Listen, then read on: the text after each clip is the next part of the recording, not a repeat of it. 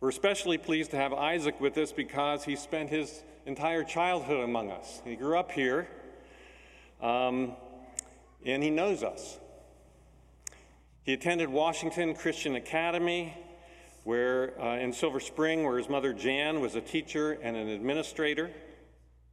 Uh, Isaac then went did his bachelor's degree in journalism and religious studies at the University of North Carolina in Chapel Hill, and his master's degree from Southern Seminary. While he was here in the DC area, he served as part of the pastoral team at Capitol Hill Baptist Church. And then, a little over two years ago, Isaac moved to Birmingham, Alabama, where he's the lead pastor at the Iron City Church. Uh, he's married to Megan. They have four children, the youngest of which I think is just a few months old.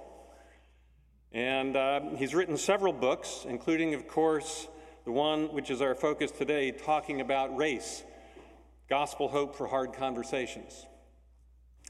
Now, I need to say just a little bit about Isaac's mother, Jan. Uh, we were, of course, all shocked when the Lord called Jan home to himself so unexpectedly just about two years ago, and of course, we deeply miss her. She would have been so thrilled and so proud that Isaac's here today for this event. Uh, Jan served as the chair of our most recent pastoral search committee that resulted in helping us to, to call our senior pastor, Ryan Moore. And for the last decade or two, Dan, Jan taught a women's Sunday school class called King's Daughters. And this is important because this is where she first began to help us at Wallace begin to understand gospel implications about race in the church. About five years ago, Jan and a few other women from her class, in their wise way, made an appeal to the elders of our church for us to more directly face this issue of race in the church. And graciously, the Lord had prepared our hearts and we took a series of steps to move the conversation forward in our congregation. On a Sunday morning, just about four years ago, the session explained to our church that we'd become convinced that this was an important gospel issue and that we were forming a committee to help us. And that committee included Jan's small group of women, some elders, and others. And Jan co chaired that committee. Uh, as we met and shared our experiences, our thoughts, and our feelings, it changed us. This was about the time that Isaac published his book talking about race and was preparing to move to Birmingham. But soon after, the Lord called Jan home. Our committee, like so many others, were reeling from the loss. But as we continue to ask ourselves about the path forward, the idea, the idea of today's event was conceived. And as we say, the rest is history. We've planned for and earnestly prayed to be here today, and we're thrilled to have Isaac present with us. Last night, as some of us sat and visited with Isaac, I was deeply blessed by the wise words of this man who, more than anything, loves Jesus. Please join me in welcoming Isaac Adams.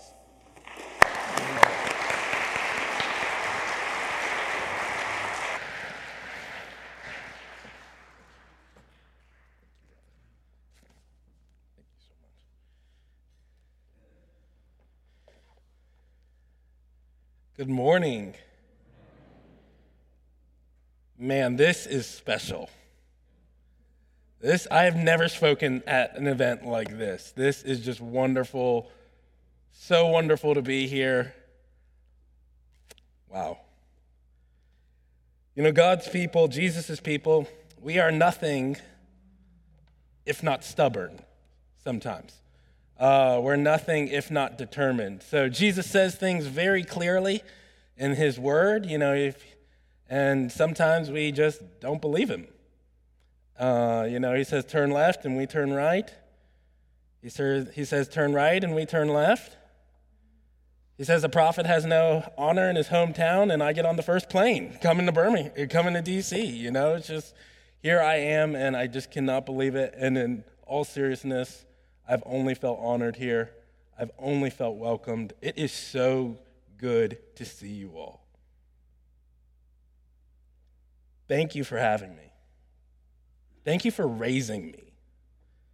Um, Marty spoke about this very clearly. Uh, today is actually the anniversary of the day uh, when I got that terrible phone call about my mom. So I was the first one in our family, just by happenstance, I was the first one in our family to be called. Um, sister from WCA called me. Hey, your mom has been in an accident, uh, and the events ensued. So that was February 24th, two years ago. A lot has happened in those two years, but I just I count it a privilege. We did not plan it uh, for uh, for it to fall on this weekend, but here we are. Uh, so I just really want to bless the Lord for that. It is so good to be here with you and to see so many of you. I mean, this just the Kenyans, the Hemphills, the Hessler. I mean, it's just I could go around and around. McGoverns. I mean, Frank. It's just it's a blessing. It's a privilege. I don't take it lightly. Uh, and I, I simply feel the honor of standing in my mom's legacy and standing on her shoulders. Uh, and yeah, I can't fill her shoes, uh, but I'm thankful that she would share them with me. So let me pray for us, and let's hop in to our time in our first session here. Let's pray. Jesus, I offer you these couple fish and these few biscuits, and I ask you to multiply and to move in the power and demonstration of your Spirit for the sake of justice, for the unity of your people, for the glory of your name. We ask this in your name, Jesus, confessing there is nothing on earth that we desire besides you. It's in your name we pray. Amen. Grace and peace, sisters and brothers. As I said, it is a joy to be here. I mean, in some sense, I was talking with Shirley last night. Uh, in some sense, this has felt like a wedding. Like we've been planning it for a long time. Uh, and if this is a wedding weekend, last night was the rehearsal dinner. So we had dinner right here uh, with the elders and the committee, and it was a sweet time. Amazing food, uh, which is no surprise here at Wallace, uh, coming in Mabel's legacy. Amazing food, uh, amazing dessert. Charlie made this cake that was just of the heavens. So, uh, and we needed something sweet, in fact, needed some good desserts because we were going to be talking about something hard. Something hard. And that's where I just want to begin by asking the simple question why is it so hard for Christians in America to talk about race? Have you ever asked a question like that? Why is there so much defensiveness and division, suspicion and strife on racial matters among those who claim to be united in Jesus. After all, aren't Christians supposed to be quick to listen, slow to speak, slow to anger? James 1. Aren't we to be truth and love speakers, Ephesians 4, and burden bearers, Galatians 6? Can't the gospel overcome any barrier, including ethnic divides, Ephesians 2? If so, if all that's true, why is it so hard to, for us to speak with grace and truth about issues of race? Friends, I ask this question because as recent years have shown us, talking about race is an obvious difficulty. Even as Austin and I were leaving where we're staying, uh, on the TV, there was the news playing uh, and different uh, presidential candidates saying different things about race that we're going to make people feel different ways, in difficult ways. Why is it so hard for us to speak with grace and truth about issues of race? Friends, I ask this because, uh, yeah, just talking about this over the last few years, it's been an obvious difficulty. And the obvious things are often the most important things. And yet they are also the most easily assumed or glossed over things, right? I think we often rather just speed past the difficulty, just get to solutions and see if we can fix it. But if we slow down and stare at the difficulty, not only will we have a better idea of what to expect in these conversations, we'll have a better idea of how to love one another through them. Friends, if we appreciate the difficulty of this conversation, I think by God's grace, we'll better appreciate each other. that will be slower to anger, quicker to forgive, quicker to forbear with each other. So, if you're here you want to work for justice or unity in your church, I think you do well to think about this obvious question Why is it so hard to speak about race? Sisters and brothers, let me speak plainly. I think this question is as important as it is ignored. After all, so many of us, we want to do big things when it comes to racial justice, but we can't even have a constructive conversation with that person we dread seeing at Thanksgiving, much less on Sunday morning. And it's tempting to think, well, I'll just ignore them, I'll ignore those people. But the question we need to ask is what if God wants us to love those people who disagree with us? What if those people are members of our church?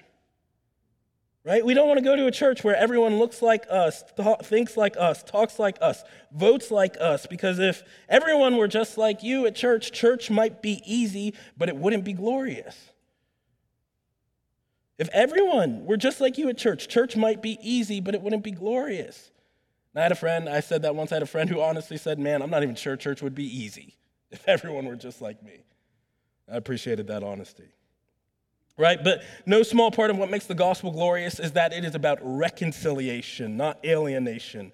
And what shows the glorious reconciling, reconciling power of the gospel is that God makes enemies family. Uh, Jesus said, By this the world will know you are my disciples. By the way, you, former enemies who I've now made family, by this the world will know you're my disciples, by the way you love one another speak to one another. Why is it so hard to talk about race? On one level, we could simply say sin. That's our foundational answer, and it's a wise one. Uh, this is James' answer in James 4 1. What causes quarrels and what causes fights among you? Is it not this, that your passions are at war within you? James essentially says, You got beef. It's because you got sin. And even if it's not our sin, the curse of sin, the frustration of this fallen order that causes us to groan, as Romans 8 talks about, it troubles our conversations. So, sin is the reason it's so hard to talk about race. But that's an unsatisfying answer, isn't it? You likely already knew these conversations are hard because of sin. But even more than that, sin doesn't exactly answer our question about why race, as opposed to other topics, is so hard for Christians to talk about. After all, Christians, we talk about lots of things in this fallen world with far less difficulty than we do race, work, sports, parenting. I'm not saying those conversations are always easy, but not many get, of them get us going quite like race. So, what gives? What gives, beloved? James' epistle helps us here. Notice it doesn't stop at James 4 1. Uh, James went on to name specific sins, what they are, who generally commits them, alongside other pastoral concerns. So, just for instance, in James 5 1 to 4, James explicitly warned the rich of God's coming judgment for their sin of defrauding poor field workers. This passage sounds a lot like Proverbs 13 23. An unplowed field produces food for the poor, but injustice sweeps it away. So, uh, we can see that while sin was James' answer to the question about why Christians are in conflict, it was not his only answer. He dove deeper. And we're going to follow James' lead. Uh, we presented the simple answer, sin, and now we'll dive deeper into that answer, sin, and other issues so we can make progress. So, in what follows, we're going to break out 11 specific reasons why talking about race is so hard. And here's how we'll do that we're going to look at the bad fruit. That is the things we see evidently happening in our conversations. And then we're going to look at the root of that fruit. That is the reason it's happening. The fruit is the what? The root is the why. And I'm going to try to spell out what we can do in light of these fruits and roots to have more helpful conversations. So, why is it so hard for Christians to talk about race. Fruit number one We try to have every conversation in every conversation. Because, root one, race and racism are broad topics. Why is it so hard to talk about race? It's so hard because, fruit one, we try to have every conversation in every conversation, and we do that because, root one, race and racism are broad topics. I often call race the Velcro issue because so many aspects of life stick to it politics, housing, economics, education, and other aspects of life. You know, so I remember my mom, our beloved sister, my mom, sharing about the first time she had a chili dog with me. She told me this story. She was five years old. She was living in Fayetteville, North Carolina at the time. She ate at, she ate at a segregated lunch counter and was not allowed to use the restroom as a black girl. So, what I want you to see in that just short example is that racism had reached the bathroom, the kitchen counter, a little girl's plate, and her memory too. And oftentimes, our conversations about race are hard because we don't know where to begin, and we certainly don't have the competency to speak to every topic. So, what can we do? What can we do? Right? I want to actually provide solutions, steps forward. What can we do? Specify specify. We can try to locate our real disagreements. A pastor named Kevin DeYoung, he speaks to why doing so proves helpful. He writes, with racial matters, we are often guilty of making every conversation about everything else. So even though the disagreement started off by talking about colonial American history, we ended up arguing about Donald Trump, mass incarceration, and corporate repentance. To be sure, sometimes everything is connected to everything. But I still maintain that our conversations will produce more light than heat if we can focus in on one argument at a time. By more carefully isolating our real disagreements, we will be better equipped to talk responsibly, listen respectfully, find common ground, and move in the direction of possible solutions. End quote. Conversations about race are so hard because we try to have every conversation in every conversation. And we do that because race and racism are broad topics. Next, why is it so hard to talk about race? Fruit two. Fruit two. We don't always agree on what the injustice of racism is. Because, root two, race and racism are complex topics so hard to talk about race because, fruit two, we don't always agree on what the injustice of racism is, and we don't agree on it because, root two, race and racism are complex topics. Consider the idea of race for a moment. When it comes to race, what exactly are we talking about? A reality, a fiction, a biological fiction, but a social fact. How many races are there? Has the answer changed over time and how? And what does Scripture say about these questions? Have Christians always shared an understanding of what it says? Now, consider racism. Christians agree that racism is sin. But what that sin particularly is, how clearly it manifests, the extent to which it runs throughout society, and who perpetuates it, that's a different story, isn't it? Uh, you might have heard what I said earlier about the Velcro nature of racism and disagreed. What's more, when it comes to race and racism, we're not just dealing with sin, we're dealing with ideas and cultures that have molded and morphed over time. We're dealing with the implications of other convictions we hold. Right? For, for, so, for example, take the mission of the church. What we believe the church's mission to be will impact how we think the church should respond to racism. Right? If you think the church's mission is just to preach, that will impact how you think we should respond. If you think the church's mission is to feed and clothe the hungry, that will impact how you think we should respond. And that's just one example. We could keep listing examples, but it's clear that often our conversations about race are hard because the topics are complicated. So, what can we do? What can we do? Study. Study we can study, we can read, we can learn.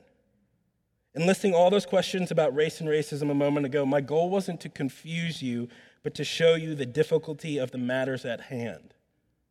And yet, the, the abundance of questions or lack of agreement on the answers, that doesn't mean the disputes about race are unimportant or they don't have true answers that can be taught, learned, and clarified.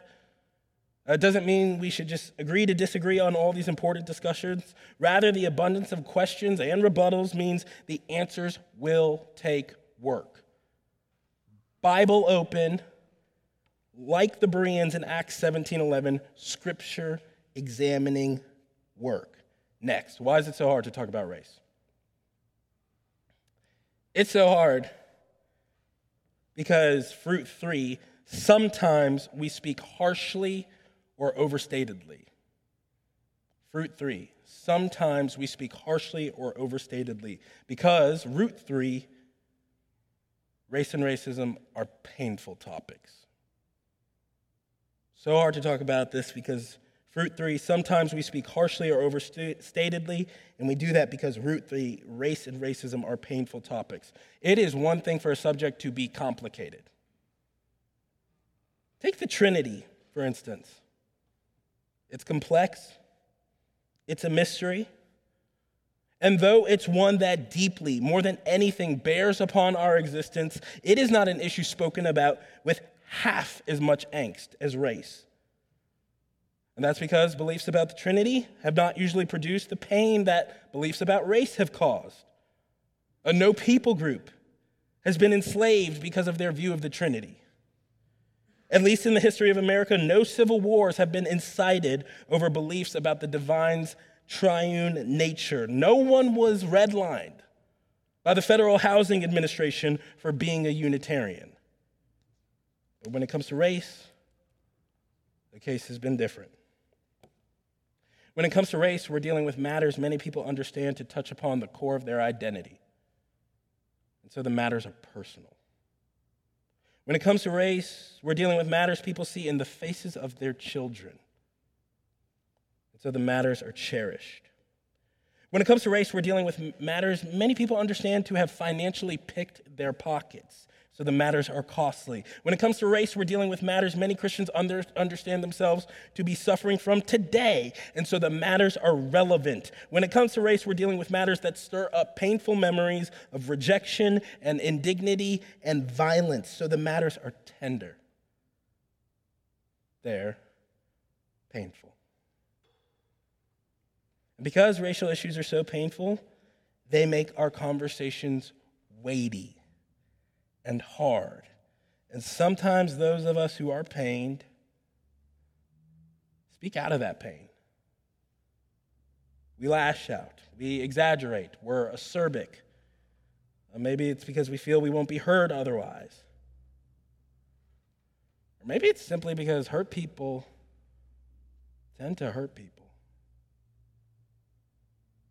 So, what can we do? What can we do? Remember and forgive. Remember and forgive. Remember that it's possible to be angry but not sin. Psalm 4. In other words, sometimes it's okay to be angry, sometimes it's right. Remember, however, that revenge belongs to God. Romans 12. And remember that He didn't take vengeance out on you when He would have been right to do so.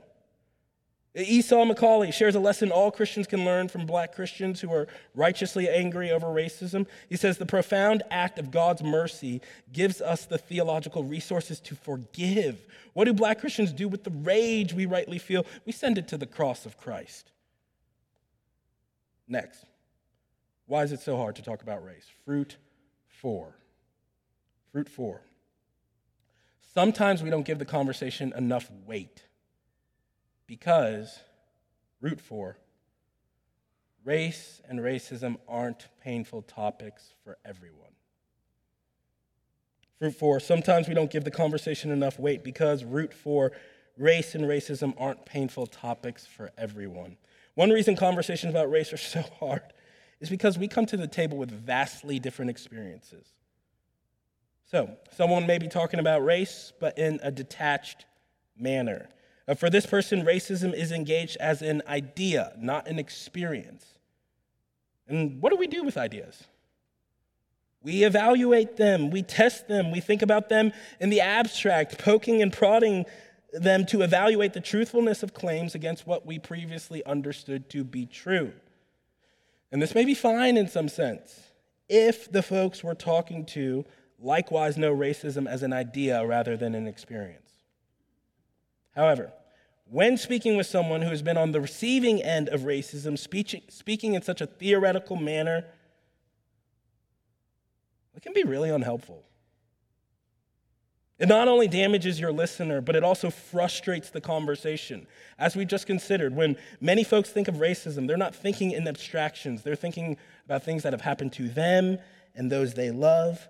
For them, racism isn't a mental exercise or a matter of political talking points, it's an experience they didn't have the luxury of dodging.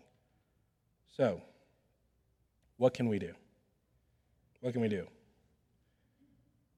We can localize our experience localize our experience. So, frankly, the temptation to speak about race abstractly is a greater temptation, I think, for my white sisters and brothers. And one simple thing you can do is be aware of what we just described. Don't universalize your experience. I heard one pastor say it like this Your universe isn't universal your universe isn't universal. And so, beloved, we should recognize that someone else may have a very real and very different experience, one that you should recognize as worthy of great value and potentially great sorrow. Next, why is it so hard to talk about race? Fruit five. We disagree on how to apply the Bible to issues of race because, root five, we read the Bible in different ways.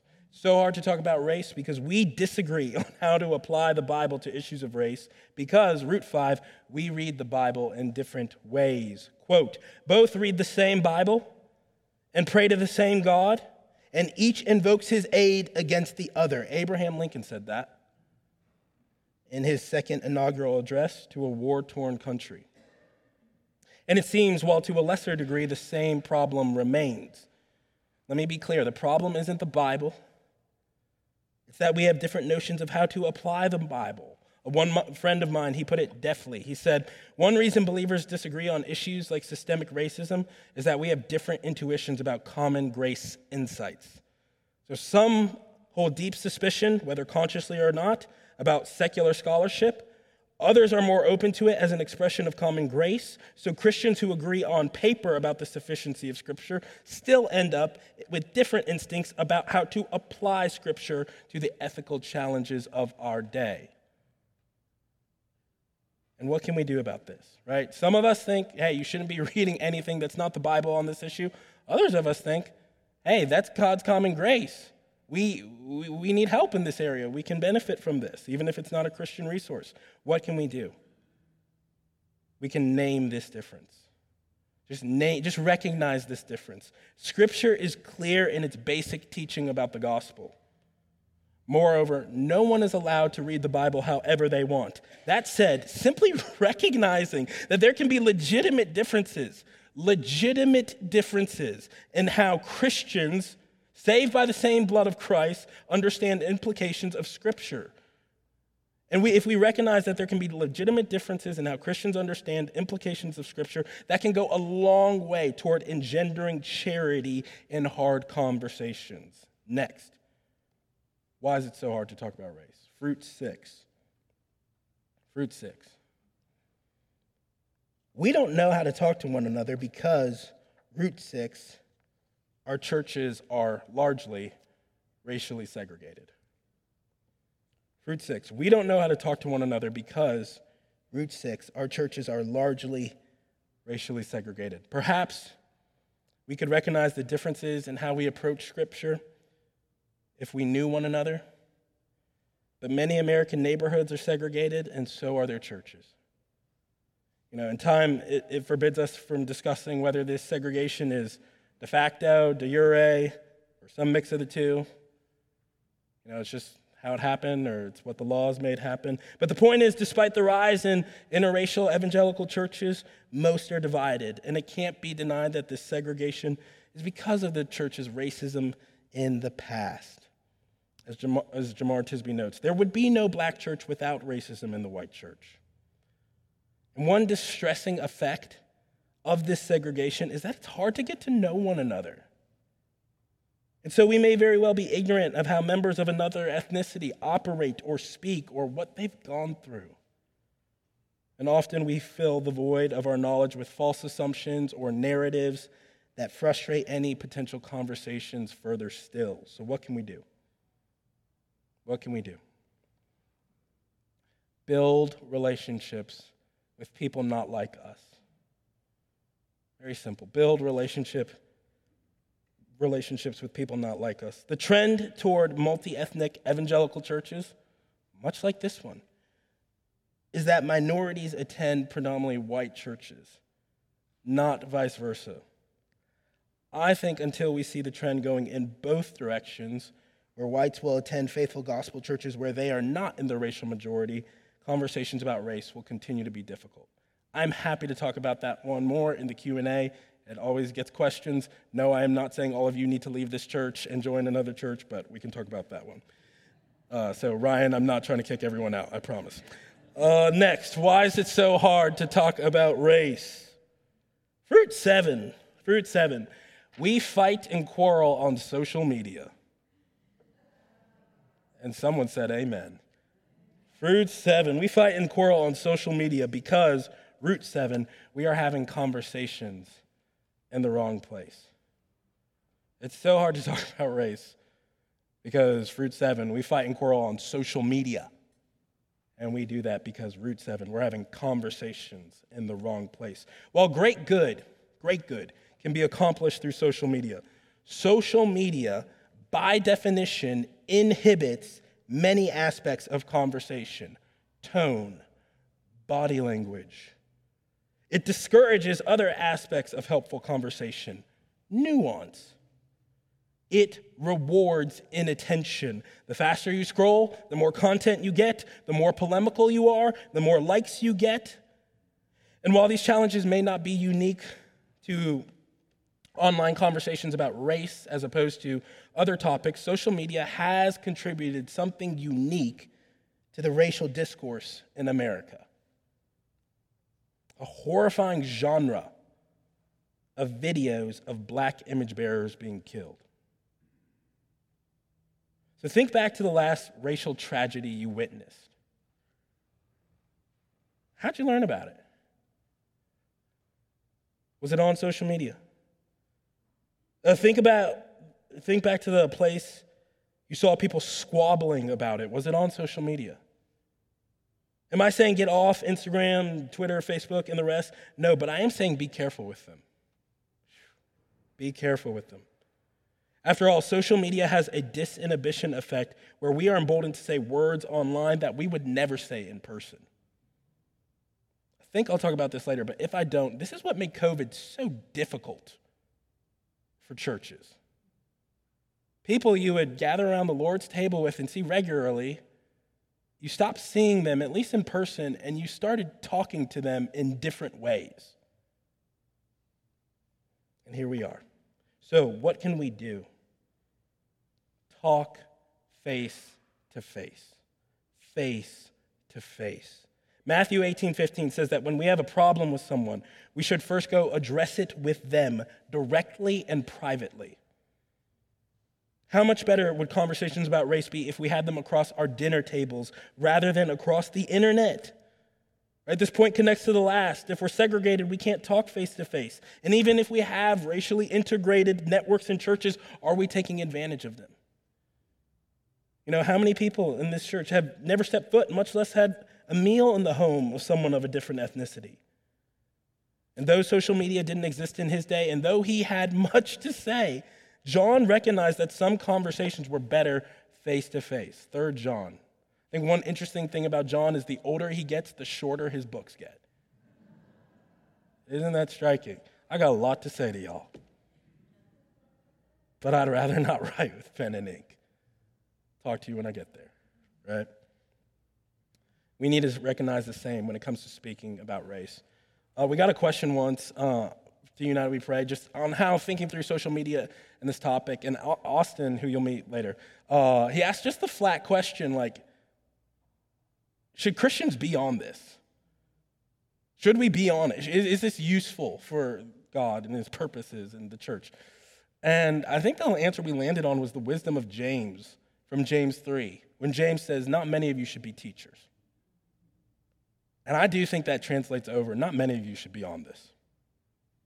Because, man, there's a whole platform you're speaking from now, and we want to be careful with it. We can talk more about that. Fruit eight. Why is it so hard to talk about race?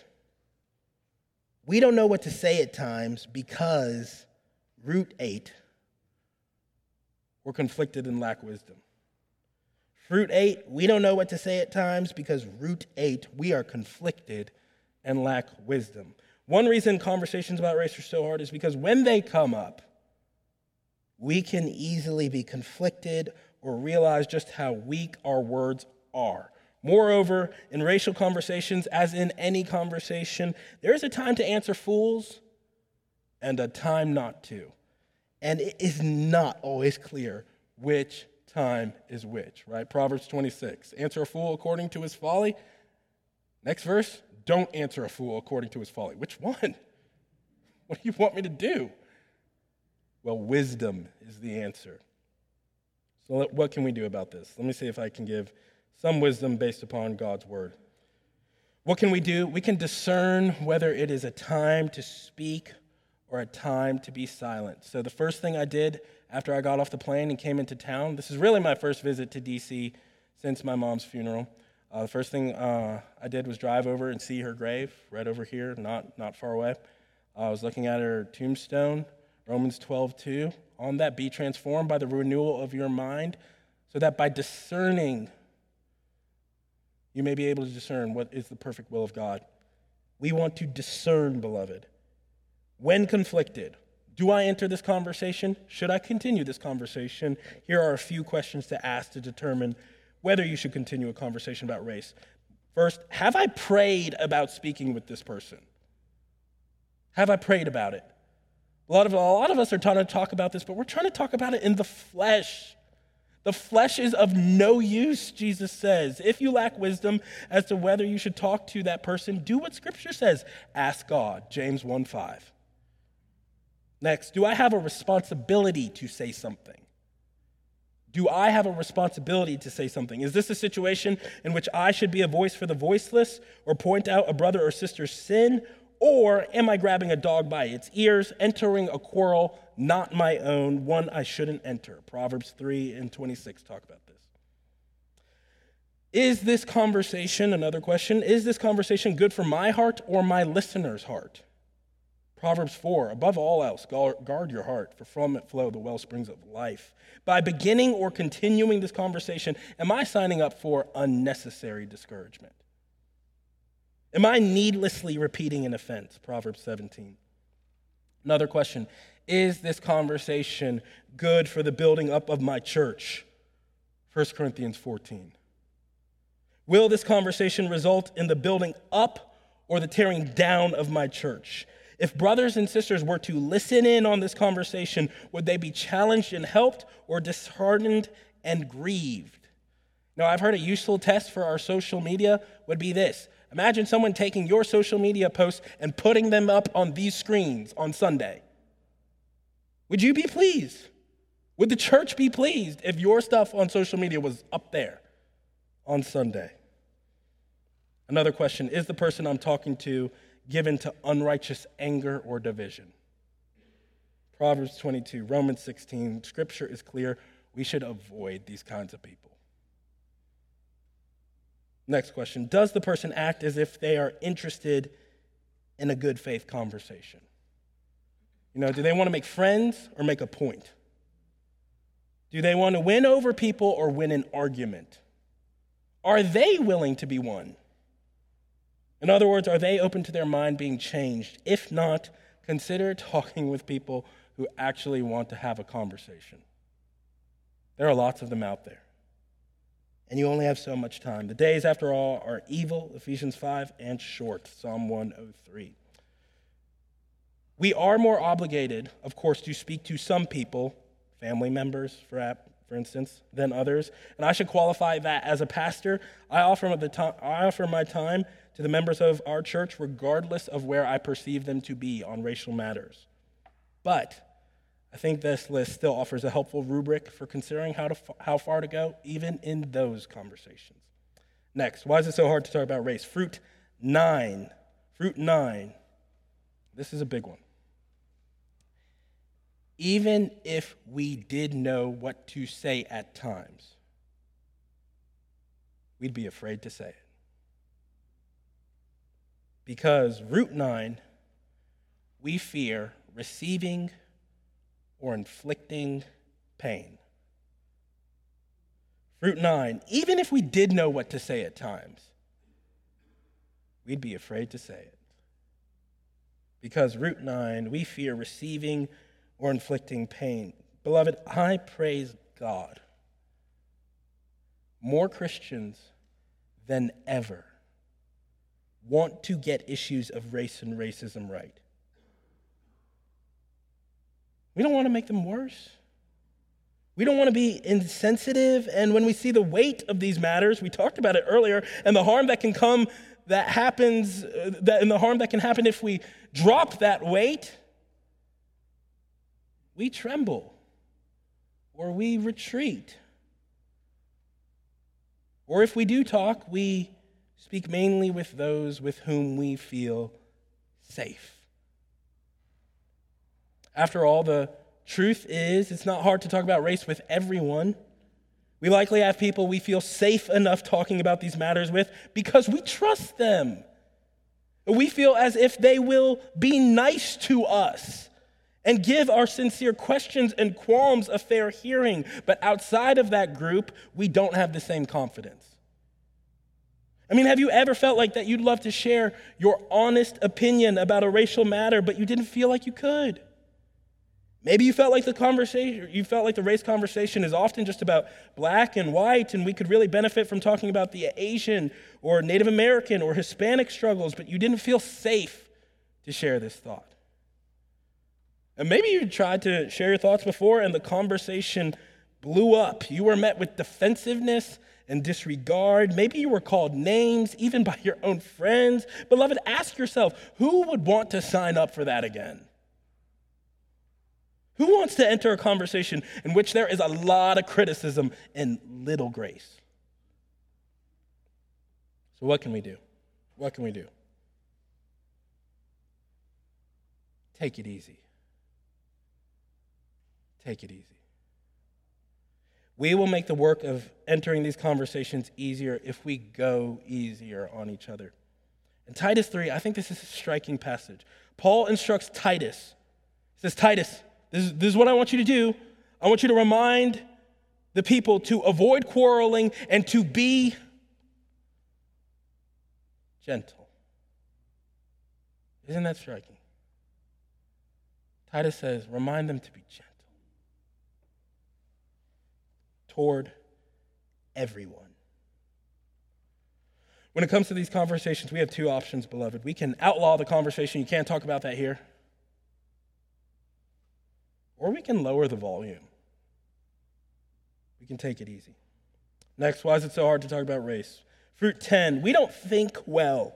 We don't think well about race and racism because root 10, we haven't been taught well. So hard to talk about race because we don't think well about it. And we don't think well about it because we haven't been taught well about it. One reason conversation about race is are so hard is because too many American evangelicals, we lack thinking with biblical nuance. So sadly, when it comes to using our God given brains, right, my mom was big on this. Mind is a terrible thing to waste.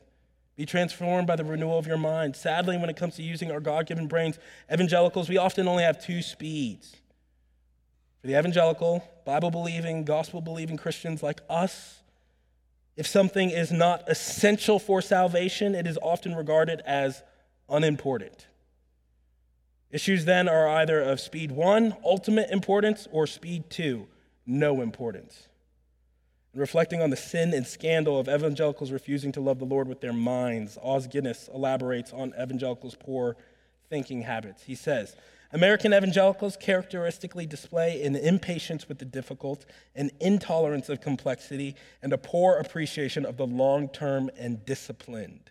Correspondingly, we often demonstrate a tendency toward the simplistic, especially in the form of slogans or overly simple either or solutions.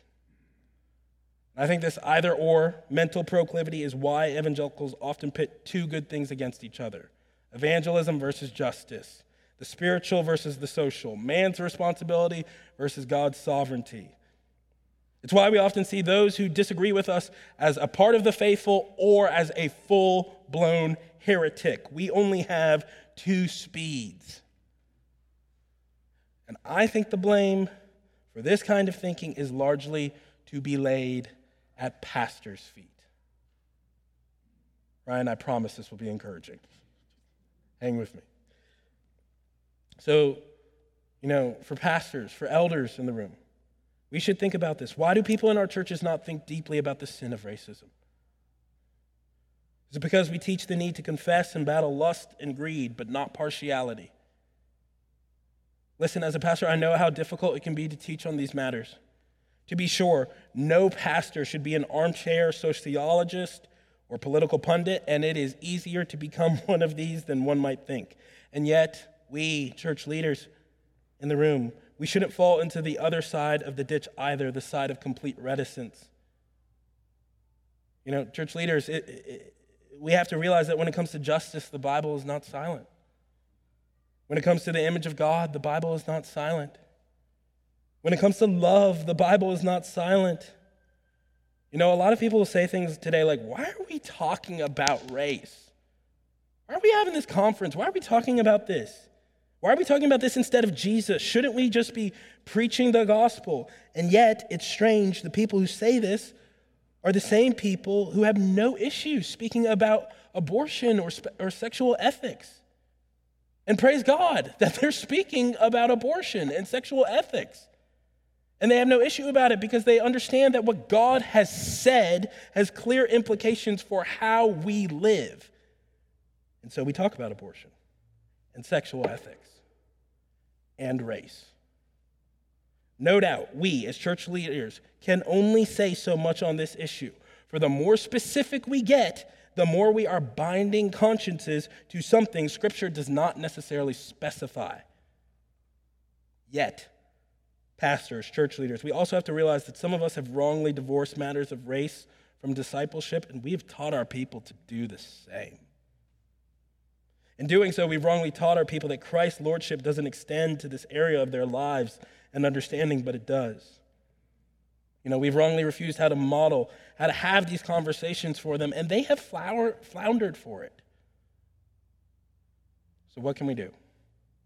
What can we do in this whole section? Get a 10 speed bike. Get a 10 speed bike. In some sense, the suggested action items above are going to help you think better, but a crucial one is this find a friend who thinks well and who disagrees with you.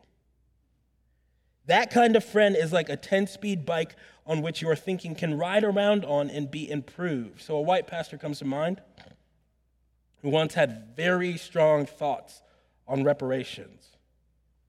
That is until he spent time with a group of black pastors. Beloved, diverse friends enrich thinking. And we're simply going to have to have more speeds than heretic and faithful if we're going to love one another and work together. Beloved, we have to recognize that someone disagreeing with us or with our perspective does not necessarily make them a racist or a Marxist. We have to recognize that someone disagreeing with us or with our perspective is not necessarily synonymous with that person disagreeing with God. Right? Why is it so hard to talk about race? Fruit 11, finally. Not all of us want to have a conversation because, Root 11, we don't want to hear it. We don't want to hear it. Fruit 11. Not all of us want to have a conversation because, Root 11, we don't want to hear it. It's tempting to think that there's a perfect way to talk about race. We just use the right words, then our problems would be solved and we would all get along. Years of having these conversations have shown me that this ideal is but a fantasy of the uninitiated. To be sure, there are better and worse ways to talk about race, hence this talk. But sadly, in some cases, it doesn't matter how biblically faithful one's presentation is. There are some folks who, when it comes to race and racism, they don't want to hear it. One of the pastors I work with, our college pastor, he said, he said this. It was so simple. He said, When people aren't willing to hear you, they're not willing to hear you. There are some folks who, when it comes to race and racism, man, I don't want to hear it. I'm not talking about that. Or they simply don't want to hear another perspective. Maybe it's because they fear what learning about race and racism will mean. Maybe it's because they wrongly assume that unity means we can never disagree. Maybe it's because they prefer their narrative of the world. Maybe it's because people's minds are really hard to change. Whatever the case, if sinful stubbornness is our problem, the action step is simple. Friend, if we've been hard hearted about issues of race, we can either dig in our heels or we can turn our eyes toward Jesus. In him, we can find a Savior who is tender and forgives our callousness, a keeper who shores up our insecurity, and a friend who welcomes us despite our pushback. There is hope for us yet to repent. The Holy Spirit is not done with us yet. That's another reason why conversation about race among Christians can be so hard. Sanctification can be disorienting. We change, our friends change, we change at different rates and on different topics. You know, this change can happen without our even realizing it. You know, how many of us have felt like I posted this same statement online five years ago? It was fine. No one cared. People liked it. Click, click. Now I say it and. Friends, things change. And we can look up and feel like we're in a room we once knew, yet we no longer know where the walls are, but we are safe. Praise God. Why? Because though the walls may be gone, Jesus is not.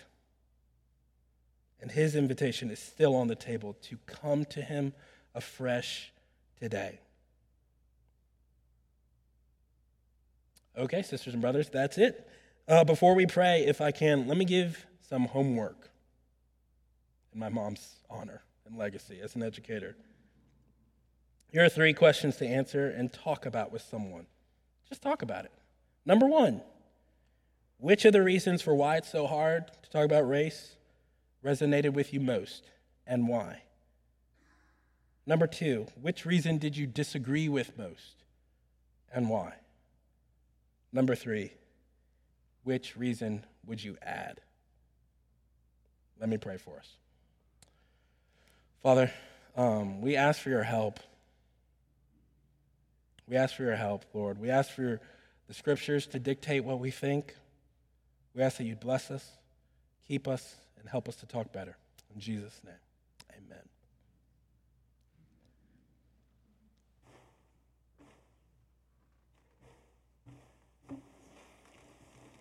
Good morning, Wallace. Um, I'm Ada Moore.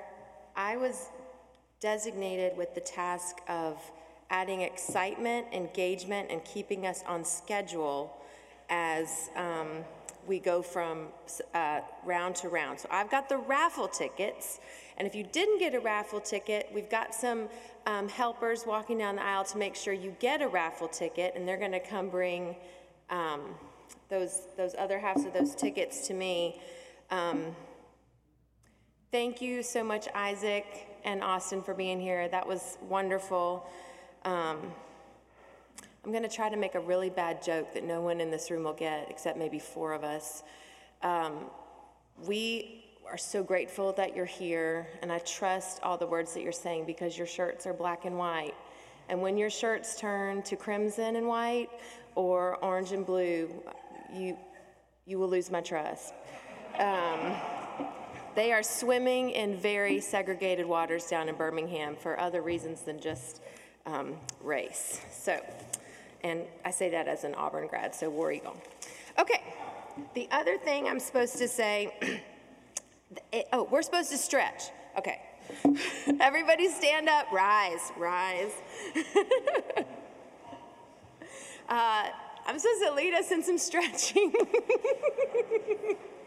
uh, my best advice is, you know, hands out, turn your wrists one way, turn them the other, arms up, reach up, reach up. Turn your, turn your back around, you know, touch your toes if you can. Uh, maybe move your ankles around and uh, get the blood flowing and uh, do the hustle. Okay, so we've stretched, check. Bad joke, check. Um, the other thing I need to remind you of is that we have a book table in the back. So all of these, all of the things said today are poignant and rich and full. And um, these are not the only two young men that have ever spoken on this topic or written about this topic. And some more resources are at the back table. Please look at those. Um, just let's keep educating ourselves. Let's keep reading. Let's keep thinking. Um, okay, book table check. All right, on to the raffle. That's what you're all here.